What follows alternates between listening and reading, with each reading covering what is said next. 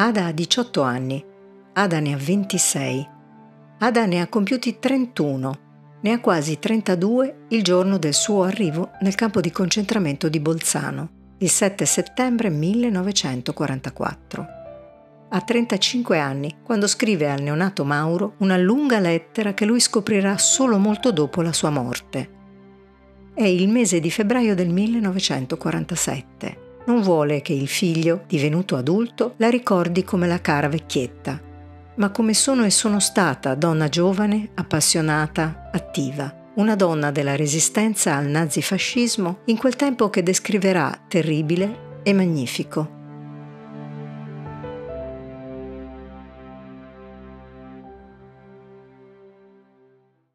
Sono Vera Paggi, state ascoltando Le vite di Ada, nuovo episodio del podcast di Storia in Storia, la serie che racconta persone e luoghi dal Novecento al nuovo millennio. Siamo a Milano. Quella lettera a me e l'abbiamo trovata nei suoi cassetti, non ce ne aveva mai, mai, mai, mai parlato.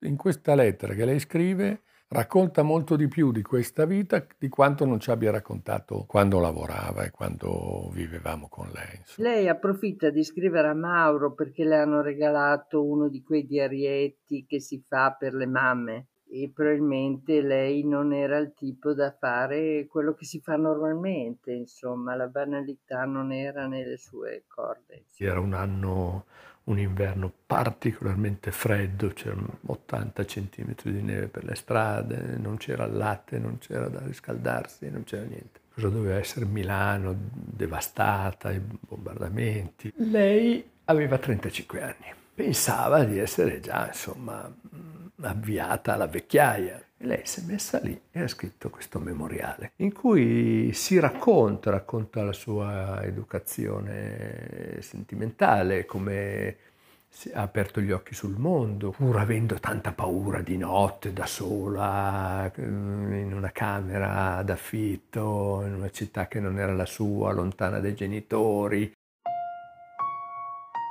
Si chiamava Ada Bufulini per tutta la vita aveva con orgoglio declinato solo il cognome da ragazza, anche dopo aver sposato Carlo Venegoni, di dieci anni più vecchio, dirigente del Partito Comunista nel dopoguerra. Era stato operaio alla Francotosi di Legnano, partigiano, una vita duramente segnata dal fascismo. Lei, triestina, classe 1912, era invece una ragazza, come si diceva allora, di buona famiglia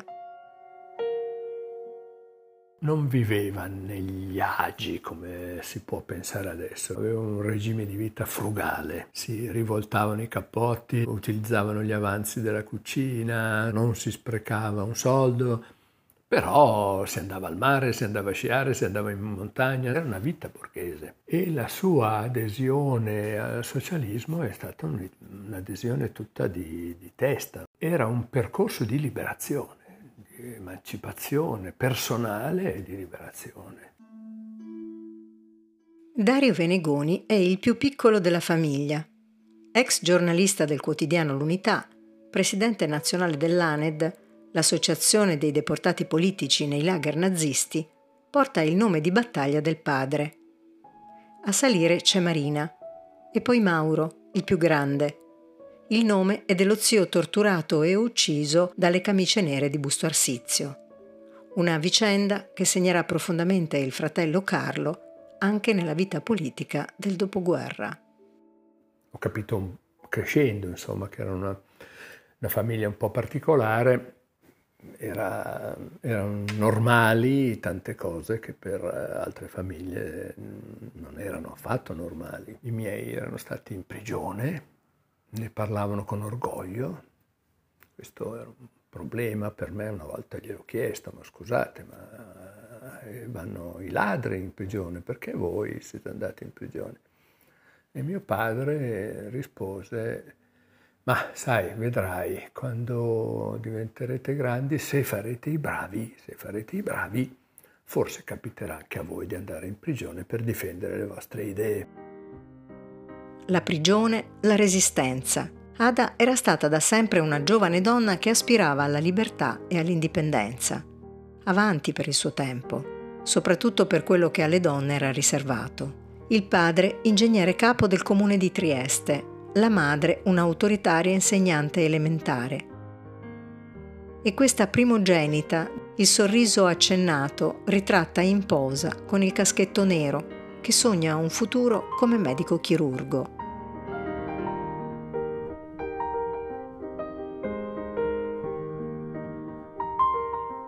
Dunque, la mamma aveva dunque, un, un pregio pazzesco che era il suo senso della libertà. Quindi questo era quello che ti comunicava. Tu sei libera, responsabile, puoi fare quello che vuoi. E dava un senso di potenza grosso questa cosa qua, rispetto e libertà. Studia a Milano, è sola nella stanzetta presa in affitto da una conoscente della madre. La città è grande, i ritmi diversi dall'ambiente triestino conformista. La notte ha paura. Non dormiva perché sentiva i rumori, però ha scoperto l'indipendenza a cui non ha mai più rinunciato. Questa educazione sentimentale raccontata così, secondo me, è molto bella perché appunto fa capire come una ragazza che viene da un ambiente mm, medio borghese, papà per definizione era iscritto al fascio, non avrebbe potuto non esserlo, però mm, non era stato un trauma per lui eh, aderire, cioè, serve per lavorare, mm, lo fanno tutti. Invece qui a Milano ha conosciuto uno dopo l'altro persone che venivano dal confino, che parlavano di un mondo diverso, parlavano di politica che per la famiglia della mia mamma era già una bestemmia in sé e quindi si è aperta a questo mondo di relazioni più adulte, consapevoli. L'incontro con Cornelia Polli Ferrari, detta CP, è il passo nuovo di Ada. Nella casa dell'amica transitano artisti, antifascisti, intellettuali, ebrei in fuga. Un'esperienza speciale, come racconta nella lettera al figlio Mauro quella lettera dà un'immagine di sé, come credo io, molto veritiera, cioè di questa vita anche da studente un po' bohemienne in cui conosce queste persone che sono artisti, tra cui c'è anche qualcuno che è ritornato dal confino e poi di queste mh, crisi con la famiglia perché gli scoprono il diario in cui lei parla così in maniera un po' mh, drastica dell'inutilità della famiglia e la famiglia di Trieste, che era una famiglia di gente intelligente, ma però fondamentalmente borghese, a leggere queste cose rimane sconvolta eh, che la figlia a Milano si sta perdendo e quindi cercano addirittura di farla venire via da Milano. Poi accettano che rimanga a Milano purché non veda più la sua cara amica del cuore e lei obbedisce. L'estate del 1932 è un periodo difficile per Ada, è quasi una rottura, così descrive quel momento.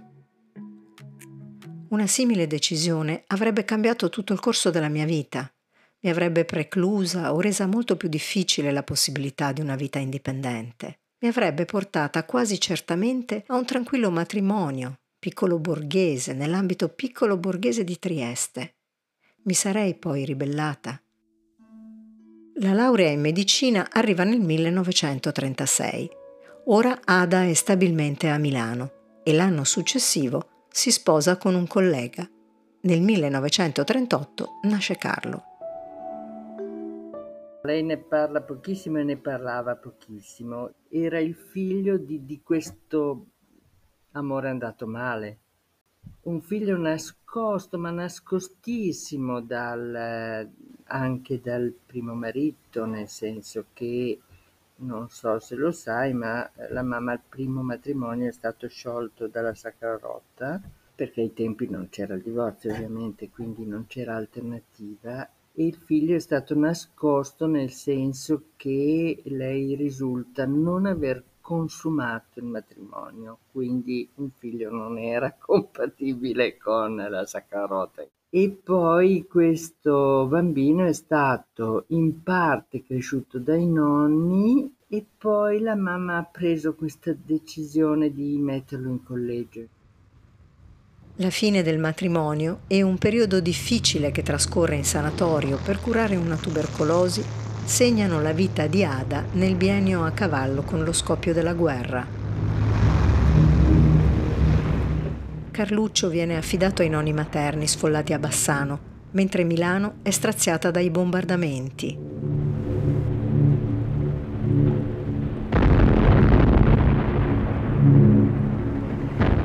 Lei lavora all'ospedale maggiore, all'epoca nello storico edificio che oggi è la sede dell'Università Statale.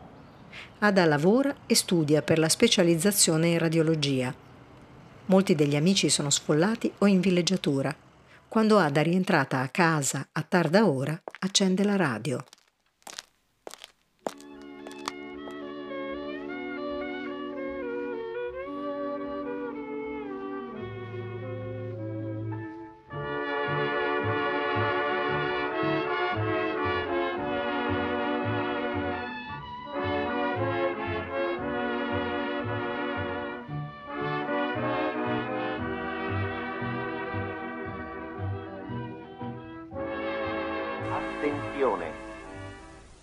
Attenzione, Sua Maestà il Re e Imperatore. Ha accettato le dimissioni dalla carica di capo del governo, primo ministro e segretario di Stato presentate da Sua Eccellenza il Cavaliere Benito Mussolini e ha nominato capo del governo, primo ministro e segretario di Stato sua Eccellenza il Cavaliere, Maresciallo d'Italia, Pietro Badoglio. È la domenica del 25 luglio 1943. Così la descrive nel memoriale al figlio Mauro. Rimasi senza fiato per l'emozione. Tu forse non potrai mai immaginare che significato aveva per noi questa notizia. Più di vent'anni di dittatura, di terrore, di intollerabile costrizione morale era finalmente la libertà, la vita. Quella di Ada cambia d'un colpo e non soltanto la sua. Mentre si muove tra Milano e Bassano, in quelle settimane matura la decisione di fare qualcosa. L'incontro con Lelio Basso, antifascista, più volte al confino, e poi l'adesione al Partito Socialista clandestino, riunioni, traduzioni di documenti, volantini e di nuovo un'altra data cambierà ancora la sua vita. La impossibilità di continuare la impari lotta contro la soverchiante potenza avversaria, nell'intento di risparmiare ulteriori e più gravi sciagure alla nazione, ha chiesto un armistizio al generale Eisenhower. Ero in ospedale verso le 18 quando cominciò a spargersi la notizia che l'Italia aveva accettato la resa incondizionata e che la guerra era finita. Sembrava troppo incredibile per essere vera e mi lasciò assai dubbiosa. I soldati già abbandonavano le caserme per ritornare a casa. Noi andavamo a cercarli, a farci dare almeno le armi per convincerli ad iscriversi alla Guardia Nazionale che avrebbe dovuto difendere Milano. Il 12 novembre la sua casa viene perquisita da SS fascisti. Ada era già altrove, una dei molti che giravano con documenti falsi, pellegrinando da un asilo provvisorio all'altro, prendendo tre tram per non essere pedinati, fino al 4 luglio 1944.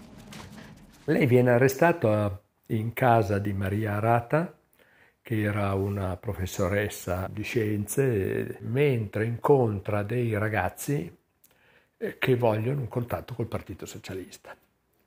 Maria Arata era socialista, figlia di un socialista, lei era l'esperta, diciamo, invitata per l'occasione. Partecipa a questa riunione anche Laura Conti, che era una ragazzina all'epoca, aveva 23 anni, studentessa di medicina anche lei, anche lei era interessata, diciamo, solo che lei era pedinata. Laura Conti si è portata dietro le guardie che hanno visto arrivare lì tutta questa gente, hanno fatto irruzione e hanno portati via tutti. Vengono interrogate per due giorni nella caserma di via Fabio Filzi, poi consegnate alla polizia politica fascista a San Vittore dove Ada finisce in una cella di detenute comuni. Da qui riesce a far sapere a Lelio Basso cosa sta succedendo. Il giorno dopo, due giorni dopo, riesce a mandare fuori clandestinamente delle lettere a Lelio Basso, spiegandogli lettere molto compromettenti, in cui lei parla molto apertamente, in cui spiega come sono andate le cose del suo arresto, esplicitamente dicendo così se, se capita ad altri sappiano che cosa ho detto io. I contatti si interrompono bruscamente quando Ada viene trasferita nel reparto tedesco del carcere. Da lì in poi il destino dei prigionieri sarà la morte o la deportazione.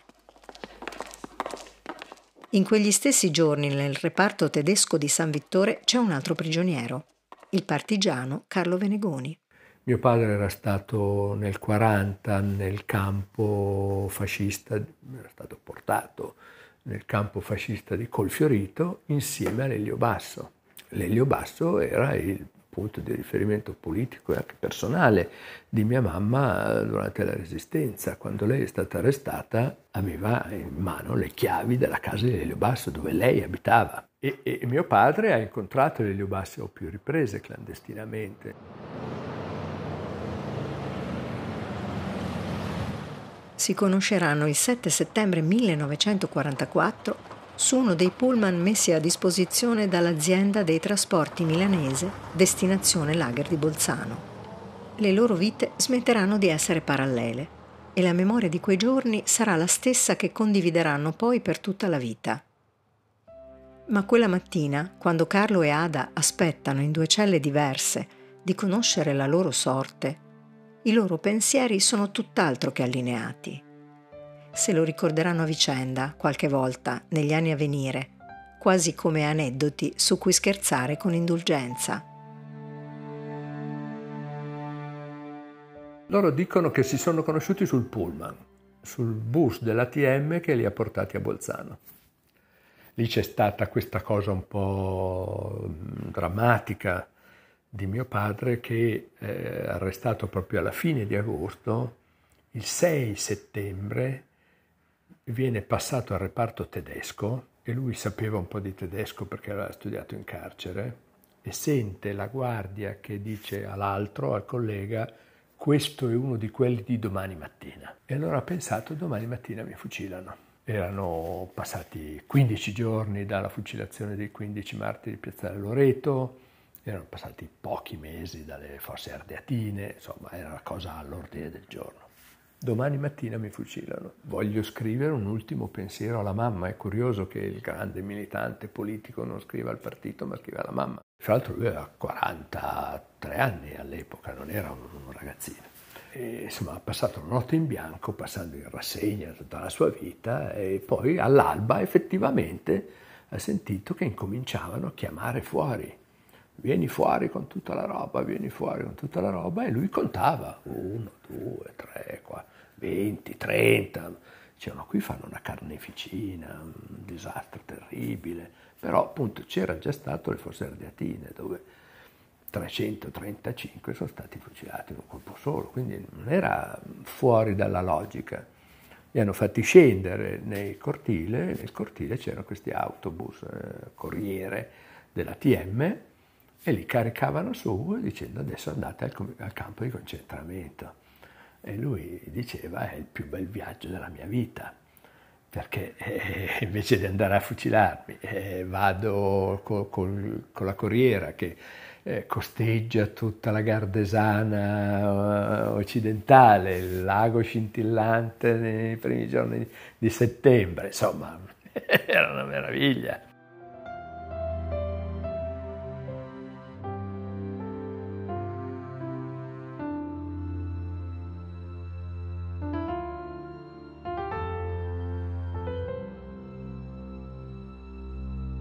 Su quel pullman c'era anche lei, la quale anche lei vedeva con grande preoccupazione questa cosa, perché gli dicevano andate in Germania.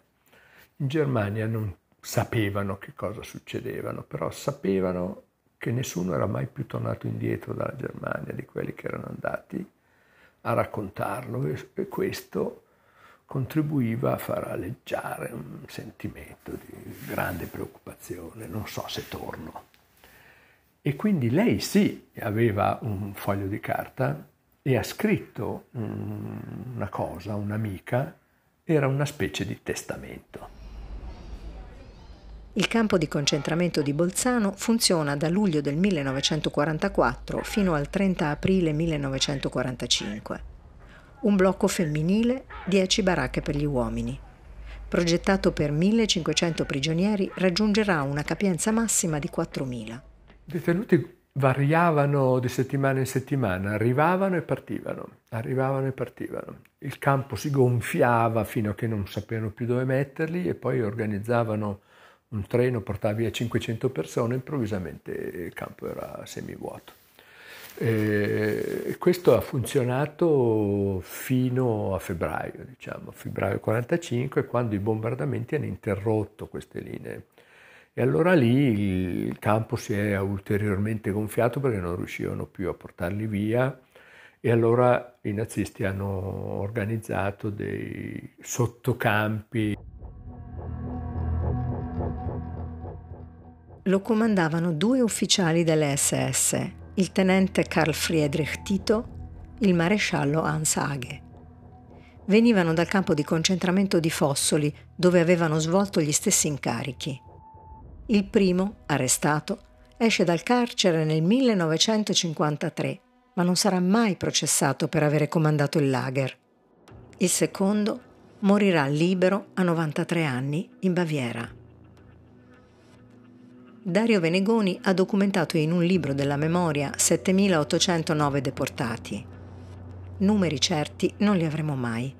Potrebbero essere stati 9500. Numerosi i trasporti verso i campi di sterminio del Reich, Auschwitz, Flossenburg, Dachau, Mauthausen, Ravensbrück. 3.405 i deportati documentati e 2.050 uomini, donne e bambini che da quel viaggio non hanno fatto ritorno. Ada e Carlo sfuggiranno a quei trasporti. A Bolzano è stata un'esperienza dura, dura, neanche tanto per le condizioni fisiche del... anche, anche, ma non tanto per quello, era per i rischi enormi che si erano assunti. Cioè, eh, tu sei in un campo delle SS, ti sei conquistato una posizioncina di un qualche privilegio perché mia mamma lavorava in infermeria, aveva speranze di non essere più spedita in Germania perché era utile lì nell'infermeria. Mio padre lavorava nella falegnameria, lo stesso poteva pensare che imboscandosi un po', facendosi non vedere, salvava la ghirba e invece avevano fatto parte di quel gruppo ristretto, selezionatissimo, di persone che anche in quella situazione non hanno mollato e hanno cercato di fare la resistenza dentro un campo delle SS con gli strumenti che avevano. Di quella resistenza sarà Ada a coordinare l'attività clandestina nel lager. La prima cosa era far sapere fuori cosa stava succedendo dentro. Tu sparivi nel nulla, sparivi, nessuno sapeva più niente di te e quindi eh, dare fuori la lista di quelli che erano arrivati oggi era già di per sé un atto di resistenza. E poi c'è un modo di fare arrivare informazioni. Guarda che è arrivato qua eh, quello lì che è stato arrestato quel giorno là, eh, che eh, quello lì dicono che sia una spia. Mia madre poi era molto affac- facilitata in questa attività clandestina perché in quanto medico aveva la scusa di entrare nella camerata A, nella camerata B a curare questo o quell'altro o se no di far venire quello lì nell'infermeria per fargli una medicazione. E questo le consentiva di parlare con tanti e di sentire che aria tirava, insomma, di avere notizie, di raccogliere un bigliettino che lei poi gestiva e faceva uscire fuori rischiava la vita tante volte. C'è una lettera che c'è lì, credo, che scrive a Basso in una giornata di Pasqua del 45. E lei racconta, è una, è una lettera terribile, quella in cui nella cella di fianco stanno torturando a morte un ragazzo e lei per eh, sopportare queste terribili grida ripete a memoria i canti della Divina Commedia e poi gli dice guarda adesso finirà prima o poi la guerra, credo che noi delle celle ci ammazzeranno subito perché siamo già nelle celle, quindi lo scrive senza fare un plissé, la paura ce l'avrà avuta di sicuro, era una paura che non gli impediva di andare avanti.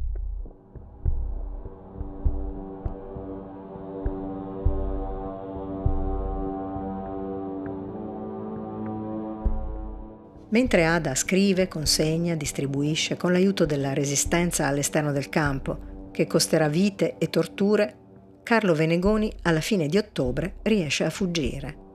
Una fuga rocambolesca, una beffa per le SS, di cui nessuno saprà mai tutti i particolari, come era nello stile e nell'esperienza di un partigiano che aveva già fatto dieci anni di carcere sotto il fascismo. Mio padre organizza la sua fuga da solo, era capo di un'organizzazione molto forte di partigiani nel Legnanese. Lui diceva che aveva più partigiani combattenti lui che il PC iscritti nel dopoguerra. E quindi aveva centinaia di persone che hanno fatto un'attività partigiana incessante nell'anno e poco più della resistenza, l'anno e mezzo, hanno, avevano fatto 150 azioni militari armate, che sono un'enormità, cioè vuol dire una ogni tre giorni, insomma, una cosa incessante, incalzante, asfissiante, e hanno anche pagato con molte vittime, insomma. però lui un'organizzazione veramente forte ce l'aveva. E allora eh, c'è rimasta la lettera di sua sorella che dice i tuoi amici stiamo cercando di organizzarci, se tu resti a Bolzano, riesci a restare lì, qualcosa riusciamo a fare. Fatto sta che la mattina dopo si presenta al campo un macchinone nero lungo di qua fin là, di alta rappresentanza, dal quale scende un tedesco, ufficiale nel tedesco, si presenta al campo e rivendica la consegna di questo prigioniero che deve essere portato a Verona per essere interrogato dalla Gestapo. E allora eh, ha dei fogli in mano, i timbri sono giusti, il tedesco è tedesco, quello là è un generale, glielo consegnano. Lui monta su questa macchina e quelli là dicono ciao compagno Venegoni, sei libero, e erano dei tedeschi disertori. È solo a quel punto che Ada avrà notizia della fuga e gli rimprovererà a lungo di non essersi fidato di lei, che se l'avessero interrogata e torturata non avrebbe parlato. Ma lui rispondeva, nessuno può dirlo. Sarà invece il fratello Mauro a subire le torture dei repubblichini.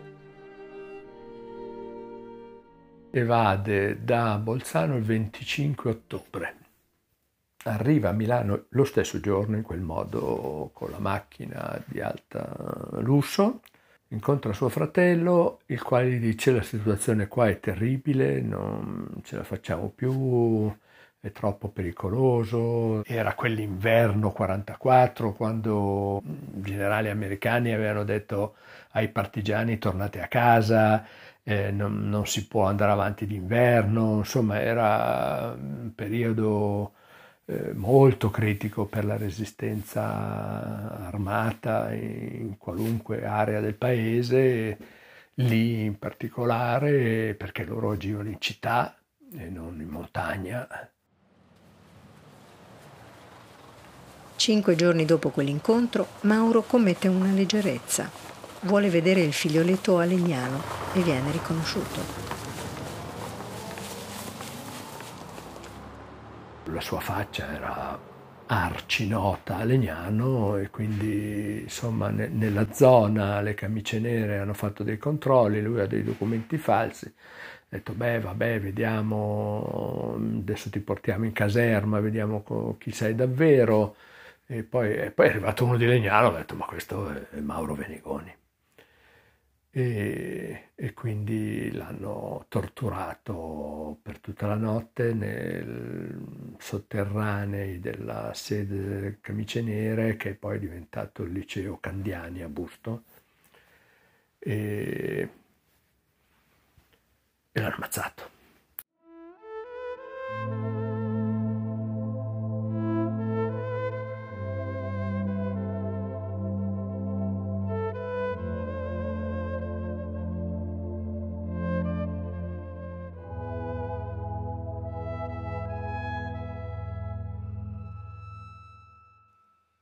Sera di fine settembre del 1945, Carlo Venegoni sente bussare alla porta della sua casa a Genova, la città dove aveva combattuto gli ultimi mesi della Resistenza, dopo la fuga da Bolzano. Sulla soglia, incurante della presenza di un'altra ragazza nella stanza dove Carlo la accoglie, c'è Ada, che è venuta a riprenderselo.